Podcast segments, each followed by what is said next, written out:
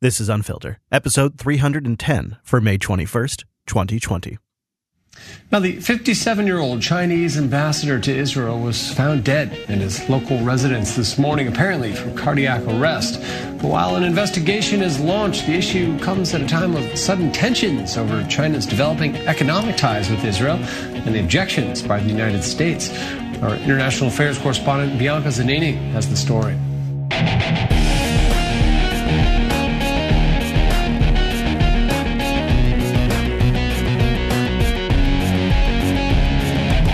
Hello, friends, and welcome into 310 of your Corona Cracking Cast. My name is Chris, and, and this week, I think I'm just going to skip the lead up and I'm just going to jump right into it. This is one of those episodes where I try to update you on what's not being covered with all of the Corona stuff going on. I'm sure you've probably noticed these days the media will just hyper monofocus on a singular topic.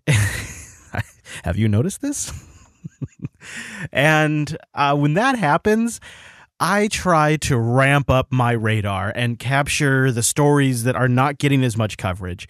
And I have a few systems in place to try to do this. So I want to get into that, but we will start with our pandemic news. We're going to jump into that, get it out of the way, and just get everybody current on what's going on with COVID, the economy, and the election. And then we'll cover the stories that probably need a little more attention that they're not getting right now, but that's what your unfiltered show is for. So let's start with all the big hoopla around this new potential vaccine. It's made a lot of buzz this week, but I'm a little skeptical. Fox News alert now on progress on the COVID-19 vaccine front as biotech company Moderna reports very positive results from an early human trial, which did show that people given its potential vaccine generated antibodies to the virus. Joining us now is Alex Azar, Health and Human Services Secretary. You read through the details that Moderna has released. Its stock is skyrocketing 17% today, Mr. Secretary, and welcome. Markets are up anticipation of this as well. How confident are you that this could be the game changer that could lead us to a vaccine by end of year? Let's stop right here. So, first of all, vaccine by end of year. Hmm. Well, I think she's going to eat those words. Second of all, a market rally does not equate legitimacy in the actual medical product, something that uh, we have seen before. So, there's not necessarily a direct correlation between market performance and actual substantive medical product. I just want to make that clear. I think you could very much have something that's being positioned to make it appear to be a market leader, to capture that narrative early on, especially since it appears the US government has some investment into it. Well, President Trump is leading Operation Warp Speed, which is going to put bets on several vaccines. This one, the Moderna vaccine, was actually invented here at NIH, and within eight weeks, we brought that to clinical trials. It's really historic, as you said.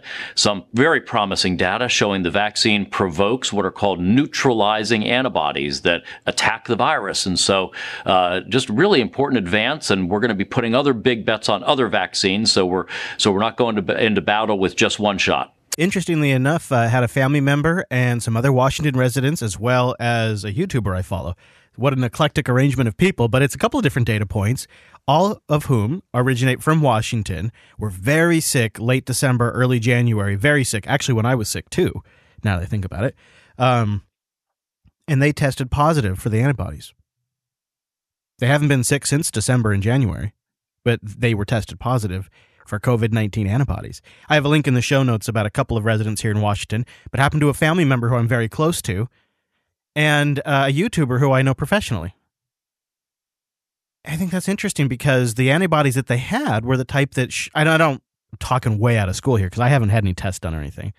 But the way they explained it to me, they, these individuals took the time to explain it to me, thankfully, is that there's an antibody that shows that it's been over a month since you had it, and they had those as well. So more places are testing, more testing is happening, and more states and areas are slowly opening up. Today, officials laying the groundwork for what lies ahead. Dozens of states across the country reopening businesses, parks, and beaches. But as most of the country is easing restrictions, Montana, South Dakota, Arkansas, and Maine are still seeing an increase of coronavirus cases. Hard hit New York mapping out a phased plan to reopen. But Governor Cuomo says his state will have to keep its hands on the valve if the infection rate goes up. Now, the thing that's tricky about this, and I know you already know this, but I'm just pointing it out, is as testing capacity increases, the rate will also increase of infections because we're just simply testing a lot more people. Uh, I know we all know that. It's been discussed before, but it doesn't really ever get brought into context here. The lower the infection rate climbs, the more you increase the economic activity. It is a formula. It is math. Some area beaches and parks reopening. Large groups in New York seen across the city, many violating social distancing restrictions, gathering outside of bars and restaurants, many of which are open for takeout. New York City, the epicenter of the outbreak, far from out of the woods. Mayor Bill de Blasio doubling down on his decision to keep beaches in the city closed for Memorial Day weekend. That's just the beach.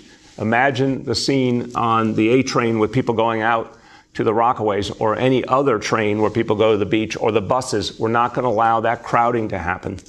So the word is no, not yet. And in neighboring New Jersey, hundreds of residents packed walkways and flocked to beaches, many to get beach passes. It's a beautiful day. If you have to be online, what better place to be online than in this beautiful sunshine along our beautiful beaches?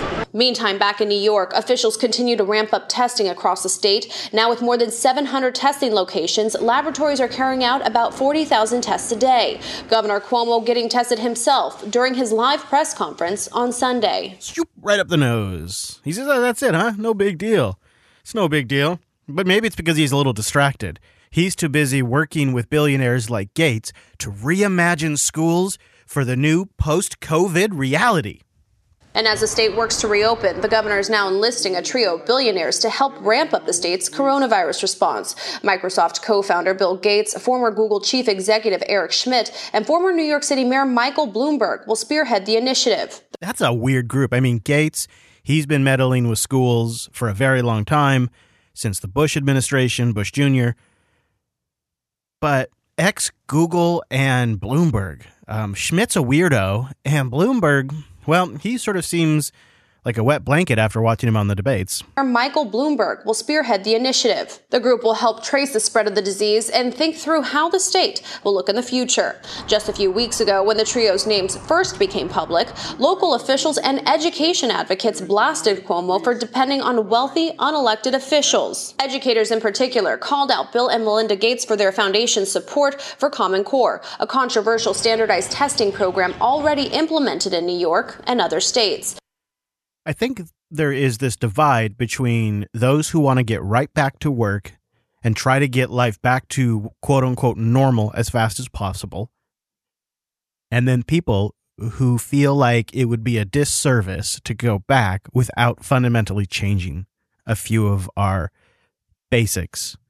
And I think you see two different views of the world here, and it's reflected all the way up to the governor level. And you're seeing different executions sort of a reluctance to go back to normal versus a hope for a new change.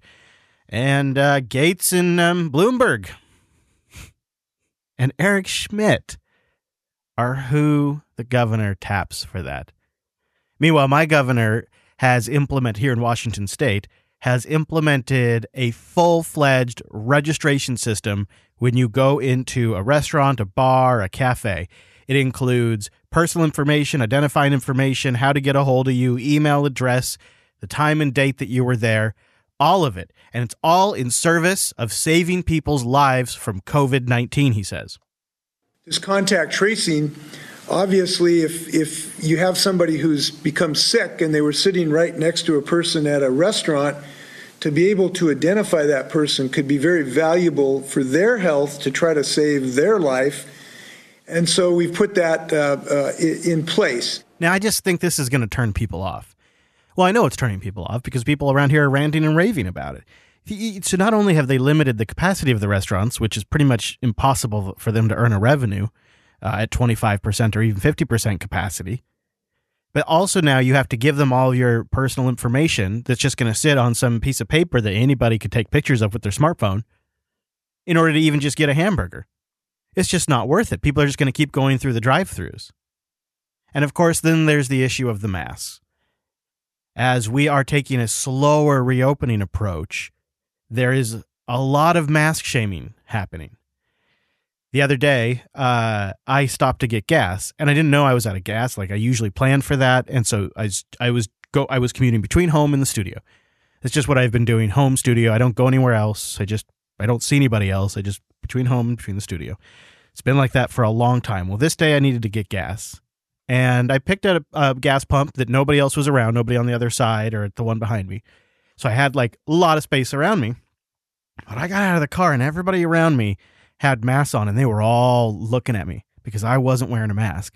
I hadn't planned on being there. I actually have a, a, a thing of masks here at the studio, so you know people need them. They are available. I just don't. I don't drive with one on. I don't. I didn't. I don't go anywhere, so I don't. I don't tend to need one.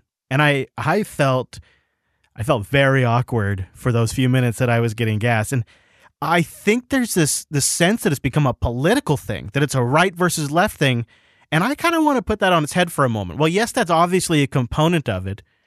I wonder if the mask is more of a statement about taking risks to live life to its fullest versus safety and quote unquote trying to do the most to protect others.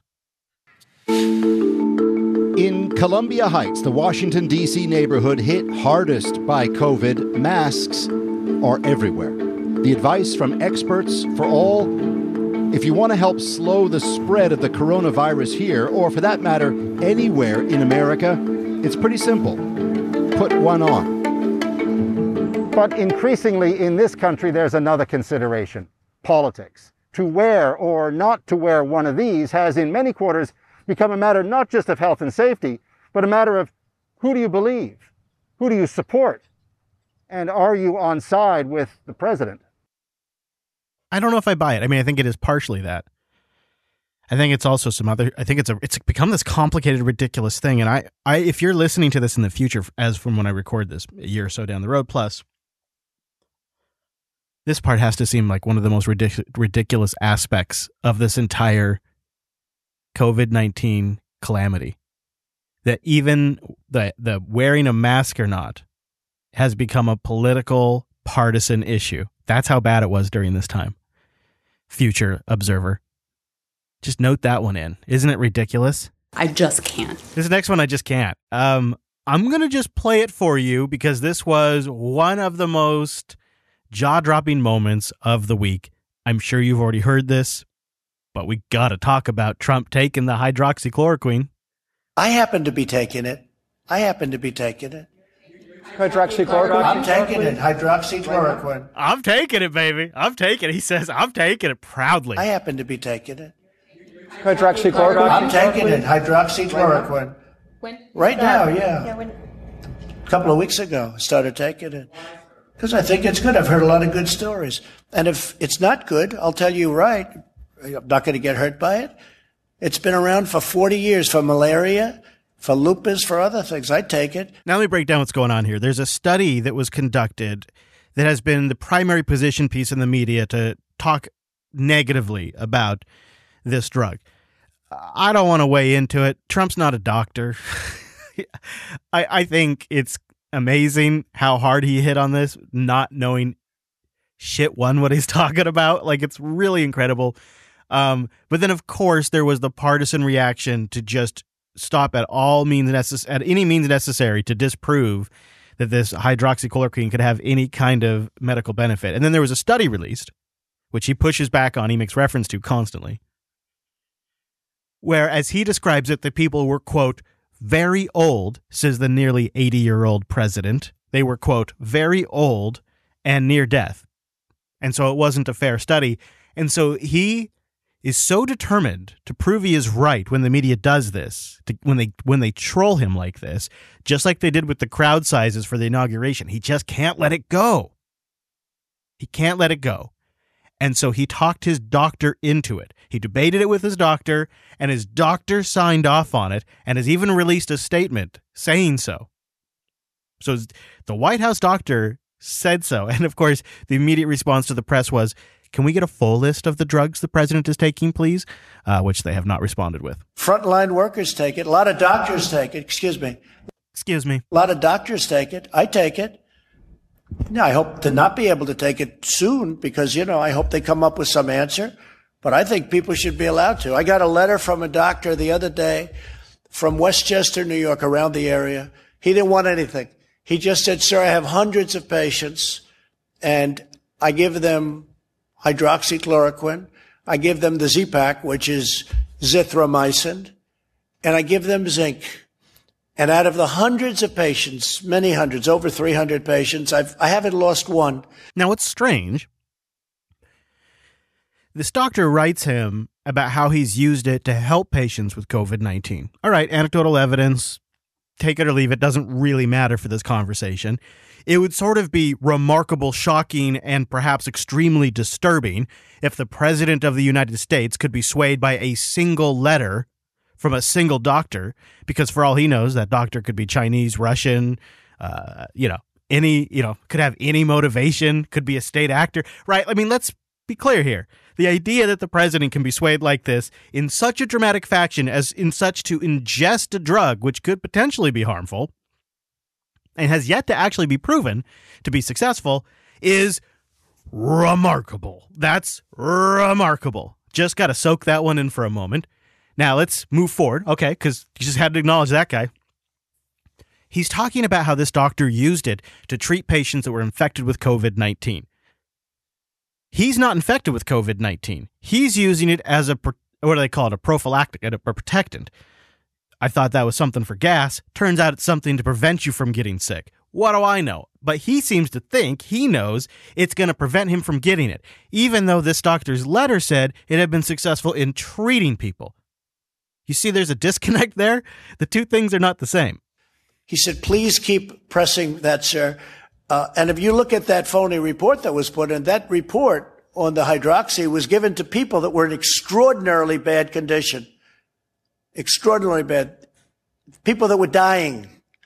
No, I, I think for whatever it's worth, I take it. I was, uh, I, I would have told you that three, four days ago, but we never had a chance because you never asked me the question. The White House, did the White House doctor recommend that you take that? Is that why you're taking it? Yeah, White House doctor. Didn't recommend. No, I asked him, what do you think? He said, well, if you'd like it. I said, yeah, I'd like it. I'd like to take it. A lot of people are taking it. A lot of frontline workers are taking hydroxychloroquine. A lot of front. Uh, Cyclical talking here. I don't take it because, hey, people said, oh, maybe he owns the company. No, I don't know the company. You know what? I want the people of this nation to feel good. I don't want them being sick. And there's a very good chance that this has an impact, especially early on. But you look at frontline workers, you look at doctors. All right, I'm sick of him talking in circles. You get the idea. Now, there is a bit of uh, good news. You always love to see when a corrupt politician really has to own it for once. And there was a story early on in this coronavirus pandemic about certain senators cashing out stock options ahead of the economic crash that was going to result from the shutdown. Senator Burr was one of them. Feinstein was investigated a little bit, amongst others. Well, this week, Burr had to step down. Fox News alert Republican Senator Richard Burr is stepping aside temporarily ah. as chairman of the Senate Intelligence Committee amid an investigation into his stock sales during the initial coronavirus outbreak. Burr just moments ago told reporters he has become a distraction and thought that by stepping aside that that was the best thing to do. Cameras catching up with him there just a few minutes ago, so you see it. Um, also, this comes as a law enforcement source is telling Fox federal agents uh, confiscated Burr's cell phone during a search of his home last night. We can also confirm that Democratic Senator Dianne Feinstein was questioned by the FBI about her husband's stock transactions during that same time period. We are following those stories. Yeah. Yeah, they confiscated his cell phone, but it's just a distraction. I'll be back real soon. Uh, and they're knocking on old Dianne's door, too, although I don't think that's going to go very far. Uh, before we get into the economy, the corona economy, why don't we do a quick showception? uh, I wanted to. Uh, I don't know what it is, but for some reason I find that hilarious. I think it's it's just a little bit of a fail horn. Um, I have uh, an announcement to make. Friday, I will do a live Q and A. Uh, we are um, about to hit the rebill cycle. If you are a previous patron and, and never unsubscribed and remain subscribed, that billing cycle will kick in in June. And so I figured let's do a live Q&A, answer any remaining questions folks have, address future of the show topics, all of that Friday, 4 p.m. Pacific, 7 p.m. Eastern Time over at unfilter.show slash live or twitch.tv slash unfilter. I think I'll play a few clips too that haven't made it into the show so far Maybe do an oil update because I've been meaning to tell you what's going on there.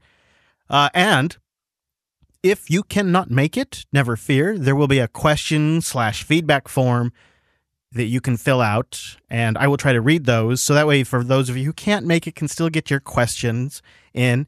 And then you can watch it back on Twitch whenever you like. You don't actually have to be there for it, but I will be there taking live questions, chatting with folks. If you'd like to join me Friday, uh, live unfilter experience, twitch.tv slash unfilter.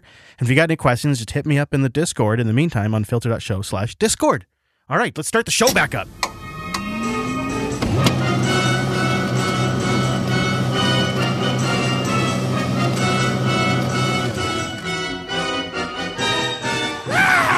So, the Federal Reserve chairman has been saying some spooky things, including that the economy is going to take a long time to recover. Good morning to you, Robin. That's right. Fed Chair Powell called this the biggest shock in living memory to the economy and said he doesn't believe that the economy will fully recover from the lockdowns until the end of 2021.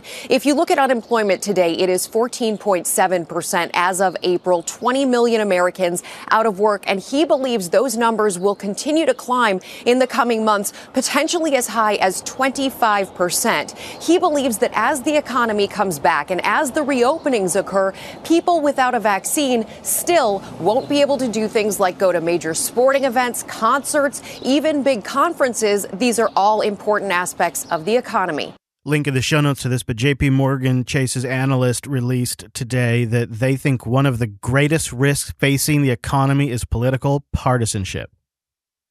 They think that political partisanship could drag out the recovery and crash things, like just basically tank industries that would have bounced back potentially. Um, I'm not giving it full justice because it's a really fiery analysis, and I have that linked in the show notes. But when the Fed chairman says these kinds of things, I try to pay attention. He's looking at it from a very unique perspective. And he said something on 60 Minutes that's gotten very, very little attention, but I grabbed it for you. The Fed chairman is suggesting, he's kind of urging Congress really to bail out the people instead of the corporations. I don't give them advice on particular policies, but I would say, if I may, that um, policies that, that help businesses avoid avoidable insolvencies and that do the same for individuals. Keep workers in their homes, keep them paying their bills, keep families uh, solvent. The entire 60 Minutes interview might be worth your attention, but I think he's he's nailed it. Bail the people out directly, keep them paying their bills, keep them paying rent, mortgages, utility bills, which will have the actual trickle on a trickle down or trickle up effect of keeping the economy rolling. But let's shift gears to the election because I've noticed a new strategy playing out that I think has the best shot of winning Joe Biden the election. I've wondered what they're going to do because let's be honest, more than a couple of minutes into a conversation and Joe can't keep the thread. And when interviews go beyond five minutes, he starts to sort of lose it. He mixes up things like jobs data and coronavirus deaths in kind of major gaffy ways. This is not a moment for excuses or deflections or blame game. We're, we're, we're, we're, it's a, we're in the middle of a pandemic that had cost us more than 85,000 jobs as of today, lives of millions of people, millions of people, millions of jobs, you know, and we're in a position where, you know, we just got new unemployment insurance this morning, uh, n- numbers, 36.5 million claims since this crisis began and almost 3 million new claims in the last week. The unemployment rate is nearing 15%, the highest it's been since the Great Depression. But I need not tell you all that. Of course, it's, uh, it's the least well off for being hit the hardest. 40% of the households making $40,000 or less experienced a job loss. Boy, it's it's not a presidential campaign. It's it's a mishmash of parsed language and packet loss. It's not a real campaign. So I've been wondering how the hell is he going to win the election? How's he going to fight Trump, who's out there every day in front of the cameras, who constantly is grabbing the news cycle by the horns and shoving it around? Then it dawned on me. He's going to have Obama do it for him. He's going to have Obama and Obama's army do all of the hitting for him. And that is exactly what's happened. Obama had a really weird opportunity, I guess. He he did some commencement commencement speeches and he used these commencement speeches as a platform to go after the Trump administration's coronavirus response. Commencement speeches. We're going to go to the White House now, where President Trump is clashing with former President Obama. After a week of Trump tweets attacking Obama, the former president leveled not so veiled criticism of how the Trump administration has handled the pandemic in a pair of commencement addresses. Cecilia Vega is in Washington with the details. And Cecilia, we're seeing some hints here of how big a role Obama will play in the Biden campaign. Yeah, exactly, George. Good morning to you. The former president has rarely weighed in since leaving office, but now that he's formally endorsed Joe Biden, we can expect to hear a lot more from him. Speaking to high school and college graduates in a pair of virtual commencement addresses, former President Barack Obama blasted the Trump administration's handling of the coronavirus pandemic. More than anything, this pandemic has fully, finally torn back the curtain on the idea that so many of the folks in charge know what they're doing. Is this an appropriate message for a high school commencement speech? I don't think it is. A lot of them aren't even pretending to be in charge. The former president stepping off the sidelines to deliver an implied swipe at his successor, never once mentioning his name. uh, it's, of course, of course, it's one of those things where then Trump has to respond. To uh, President Obama's uh, speeches over, over the weekend. Look, I think he was an incompetent president. I think President Obama was one of the worst presidents in the history of our country. I think he was an incompetent president. I know what he left us. He left us a broken military. He left us a military that ISIS was all over the place, and I got rid of it. I, did, I knocked out 100% of the caliphate, and even you will admit that, John. so now it's going to be this. It's going to be it's going to be Obama. It's going to be Nancy Pelosi. It's going to be all of them hitting Trump. And Biden will just be the benefactor. He won't even really have to utter very many words. I think Nancy took maybe the nastiest troll swipe this week. All right, Nancy, I've got to ask you about congressional reaction to President Trump's claims that he's been taking hydroxychloroquine. House Speaker Nancy Pelosi was asked about this last night during an interview. Let's hear some of her response. As far as the president is concerned, um, the uh, uh, our, he's our president, and I would rather he not be taking something that has not been approved uh, by the scientist, especially in his age group and in his, shall we say, weight group, what is morbidly obese, they say. So that seems a little obvious in the troll department. She's trying to bait him. Uh, I'm curious where we draw the line because we often comment on Trump's skin color, his hair, and now his weight. Um, can I say Stacey Abrams is morbidly obese? Is that appropriate now? I don't think so. So why is it okay to say that about the president of the United States? this is going to be it's going to be a really dirty fight. The kind of fighter that Trump is, and this kind of trolling and baiting it's going to be a really nasty election. We're going to be some some real proud Americans over here. Hoorah! Yeah. Let's let's move on. I want to get to the stuff that isn't getting enough attention, and I think a lot of it has to do with China. And it's not even it's not even because of COVID-19, but what the coronavirus situation has done is it has exposed some massive cracks in our relationship with China, and it has revealed some big things that are going on behind the scenes. We start with Secretary of State Mike Pompeo, who has a few observations on China. I, uh, I want to begin today with a few observations on China because the media's focus on the current pandemic uh, risks missing the bigger picture of the challenge that's presented by the Chinese Communist Party. First, basic facts. China's been ruled by a brutal authoritarian regime, a communist regime since 1949. For several decades, we thought the regime would become more like us through trade, scientific exchanges, diplomatic outreach, letting them in the WTO as a develop, developing nation. It didn't happen. So they thought they were going to westernize them. That was the strategy to westernize China. And now the United States, the, the United States government, the head of the State Department is saying that strategy isn't working. We greatly underestimated the degree to which Beijing is ideologically and politically hostile to free nations. The whole world is waking up to that fact. Pew reported, I think it was this past week, that 66% of Americans have an unfavorable view of China. that is a direct result of the Chinese Communist Party's choices, which are influenced by the nature of the regime. And the nature of that regime is not new. Second point on the bigger picture. The Chinese Communist Party's response to the COVID 19 outbreak in Wuhan have accelerated our more realistic understanding of communist China. Now, here we go. This is the Trump administration's view of the situation that he's about to lay out here. Now, I think, and I'm about to play some other clips, I think this may be a whole of government view, not just a Trump administration. This very well, I think, is one of those issues that if a Biden administration were to step in in 2021, they very much would be, maybe they would be delivering it differently. So I shouldn't say very much. They'd probably be delivering it differently, but this would be their position. I, I think it is a national strategic issue. And I think that's how they see it. The party chose to destroy live virus samples instead of sharing them or asking us to help secure them. The People's Liberation Army has claimed more features in the South China Sea's international waters, sank a Vietnamese fishing boat, threatened a Malaysian energy prospector, and declared a unilateral fishing ban. The United States condemns these unlawful acts. He's barely speaking these days. He's in horrible health. At least I assume that's what it is. But I do think there is a larger strategy at play. Now we have breaking news on some stocks that are taking a big drop.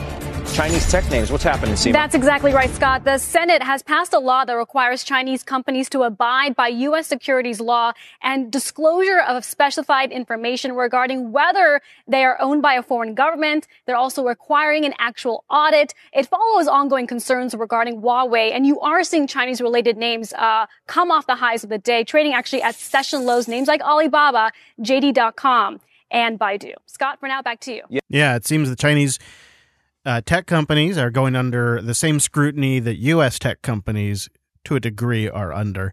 Uh, and that's an overall action to make U.S. companies more competitive. But it seems that there's just a general free fall, free fall, free fallen relations between the U.S. and China. The coronavirus pandemic has amplified the tensions between the United States and China. A new Politico poll shows that since January, the percentage of voters who say China is an enemy has risen to 11 points to 31%. Yesterday, Chinese state media released an animated video mocking Secretary of State Mike Pompeo as he congratulated Taiwan's president for her second inauguration. On the technology front, the U.S. passed new rules to restrict chip sales to Chinese tech giant Huawei. And China seems to be jockeying to gain world influence where the U.S. backtracks. Now, there's also this whole question of will they allow an international investigation? Australia has really been leading the pressure on an international investigation. It seems that China's president, at first, said absolutely no way. Has made a bit of a change now, though. It's not a full concession. He says, all right, we'll allow some investigation, but with a very limited scope. In his address, China's President Xi supported the idea of an inquiry, but with very clear limits. China supports the idea of a comprehensive review of the global response to COVID 19 so that it's brought under control to collect experiences and address deficiencies. But he wants the World Health Organization in charge of any inquiry, and it's the WHO under its leader Dr. Tedros that's been condemned by the Trump administration for its poor response, and in particular being too close to China. Yeah, you could say that. The Chinese government is to be congratulated for the extraordinary measures it has taken to contain the outbreak. This is the uh, WHO's doctor. China is actually setting a new standard for outbreak response, and it's not an exaggeration. Yes, yeah, so you could say maybe the WHO has has some bias, but this COVID situation and the situation with the WHO and perhaps where that's going are only ancillary to much, much, much larger problems. And it's twofold it's Middle East policy and its economic strategy. And you see, much like how the US is competing with Russia for the European market, we're also beginning to compete in a lot of markets with China, especially in certain markets that we're used to being the ultimate king and that's Israel. You see, that relationship between China and Israel has made the United States government very uncomfortable. Because China and Israel have been growing closer in recent years in trade, diplomacy, tourism, and cooperation on science and culture. China, no longer focusing strictly on the motto, money not meddling, has promised to become increasingly more active in the Middle East. China hopes Palestine and Israel can achieve peace as soon as possible and live and work in peace. China will make unremitting efforts for this. And since then, China's influence in the Middle East has only grown. But not everyone is as optimistic about that, especially given Israel's deepening ties with the Chinese.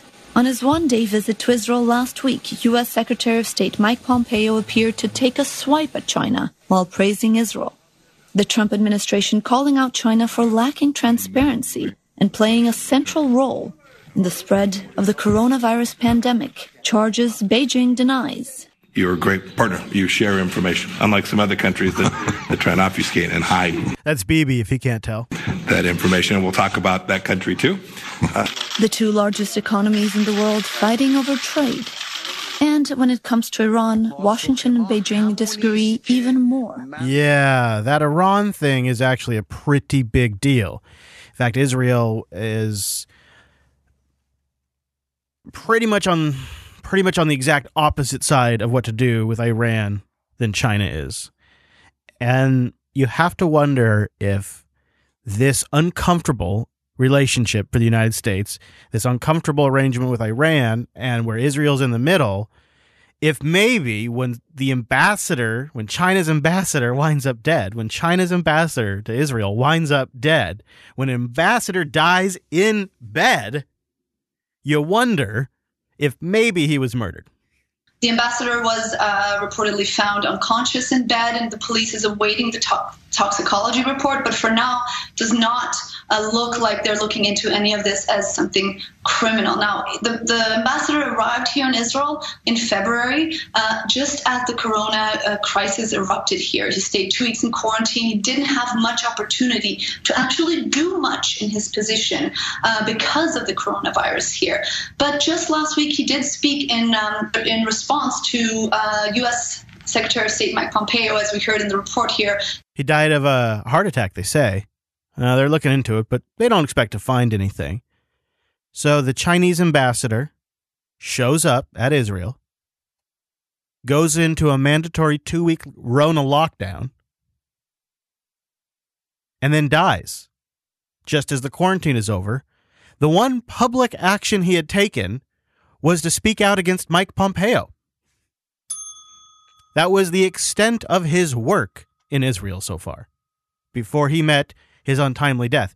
And uh, unlike Mike Pompeo, he's a fit looking gentleman. I'll link to information about him in the show notes. So it's pretty shocking. You know, early 60s, looks like he's in good health. There's more going on, and I you got to wonder when you look at the context here, a death like that's very suspicious. Israel was just recently con- caught conducting a cyber attack on Iran, and a really significant one at that. And now China, an ally with Iran, can't be happy about that. And an ambassador winds up dead? It's weird. Could also be a coincidence.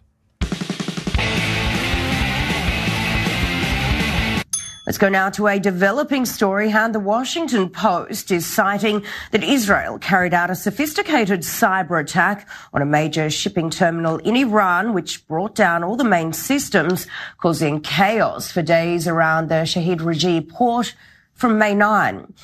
Now, satellite pictures show major traffic jams, which went on for miles along with massive problems with water infrastructure. Now, the alleged attack by Israel apparently in retaliation by Iran to target Israel's water infrastructure. So they've been attacking each other. Iran goes after something in Israel. Israel shuts down massive swaths of sectors of Iran. And for more, I'd like to bring it now to fence correspondent Daniel Semach. Daniel, uh, thank you for joining me this morning. Run us through exactly what happened here and really how much of how much chaos uh, did it cause? Yeah, so we're talking about a, a, report that was published by the Washington Post. They cite U.S. officials as well as foreign officials who allege that the Iranian port system was hacked successfully um, and significantly. That is to say, we're talking about, as you described, those traffic jams of the vessels, uh, apparently holding back shipments and uh, exports for days, uh, several days. According to the Iranian Port Authority, uh, they seem to have downplayed the effect of this uh, cyber attack, which is being attributed to Israel, the Israeli military, and the Israeli government for now not commenting. so you have a Cold War going on between China and the U.S. You have Israel performing cyber attacks that are significant against Iran, Iran targeting Israel's water systems. It's an interconnected set of Cold Wars. It's a powder keg. And this ambassador just winds up dead in the middle of all of it. It's really strange. And there's a there's a tinge of irony to all of this. While we're talking about these two nations attacking each other's cyber infrastructure, at that very time, the United States Attorney General Bill Barr was trashing Apple for refusing to unlock or refusing is the wrong word for designing their software in such a way that they could not unlock the iPhone of a shooter. Apple's desire to provide privacy for its customers is understandable, but not at all costs. Under our nation's long established constitutional principles, where, court, where a court authorizes a search for evidence of a crime, an individual's privacy interests must yield to the broader public interest. Let's stop right here and talk about what Apple does do, because you should be aware of this. Apple hands over all information from your iCloud account, the, including entire backup images of your phone, which will have everything. So be clear about this. If you back up your iPhone to iCloud, they can hand that over. Any metadata information they have about iMessage, apps you've downloaded, emails you've sent, contacts that you've synced, notes in your Apple Notes, photos. If Apple is served a warrant, they will try to give them as much as they can from iCloud, regardless if the phone has been blown up to bits. They will attempt to retrieve that information from the cloud. They do it on the routine. They even publish information about how often they are served these kinds of requests. You can go look it up. Apple is providing information. What they are not doing is altering the fundamental encryption mechanisms in such a way that there would be a mandatory backdoor that would be exploitable not only by the US government, but by anyone who got their hands on it. There's a difference between data on your device and data in the cloud, and they're handing over the data in the cloud. There is no reason why companies like Apple cannot design their consumer products and apps to allow for court authorized access by law enforcement while maintaining very high standards of data security. Is AG Barr a developer? How the hell can he know that? How the hell can he know if it's possible for them to design an encrypted system with backdoors that is still safe? How can he make that statement? That's an assertion he can't back up. Striking this balance should not be left to corporate broad, uh, boardrooms it is a decision that must be made by the American people through their representatives. See, here's the problem they have struck a balance, and it's still not enough. That's why we have to stand this ground on this issue. They've struck a balance in turning over all of the cloud data. That's already a lot more than I'm comfortable with. As a customer, that's about as far as I'm willing to go. It seems like a reasonable balance, and there are means and ways in which iPhone users can opt out of clouds, those cloud services and not have their data snooped on. But for the average consumer, it's all up there in iCloud. Seems like a pretty good compromise to me. Meanwhile, the device, which is more likely to get stolen by a common petty theft, is protected. Seems pretty reasonable. And I hope Google backs them up on that. We'll see. Haven't heard a lot out of them from it. Thank you for joining me. I tried to keep this one a little tighter this week. Try to give you just the information you need. I'm still watching everything though and appreciate your clip submissions, your soundboard ideas, all of it in the Discord at unfiltered.show slash Discord. Ooh, I got inspired there. You feel that? It's the music. Also, don't forget about that live Q&A this Friday. As I should say the date, eh? Because I realize you could be in the future. That's Friday, May 22nd, 2020 at 4 p.m. Pacific, 7 p.m. Eastern, twitch.tv slash unfilter. The questions and feedback form will be linked at the top of the show notes, but don't forget we also have the contact page. That's going to a Proton mailbox, which is protected and encrypted. Unfilter.show slash contact. Go ahead and email me there or email me directly, unfilter at protonmail.com. I'm at Chris LAS. You can also find my personal website at chrislas.com where I do offer podcast consulting. If you want to get into the game, I'll save you a few years of mistakes. chrislas.com slash consulting. Some of you have been taking me up on that too. That's pretty awesome. And last but not least, please support the show at patreon.com slash unfilter. It's a people's history for the people by the people. Patreon.com slash unfiltered. More coming there too. Just getting things spun up, really. It's just the beginning. Thanks so much for tuning into this week's episode of The Unfiltered Show. I'll be back next I'm, I'm saying it. I'm calling it right now. Wednesday. It's going to be Wednesdays I record in the evening, and then you can expect it Thursday morning at unfiltered.show. So I'll see you back here next week.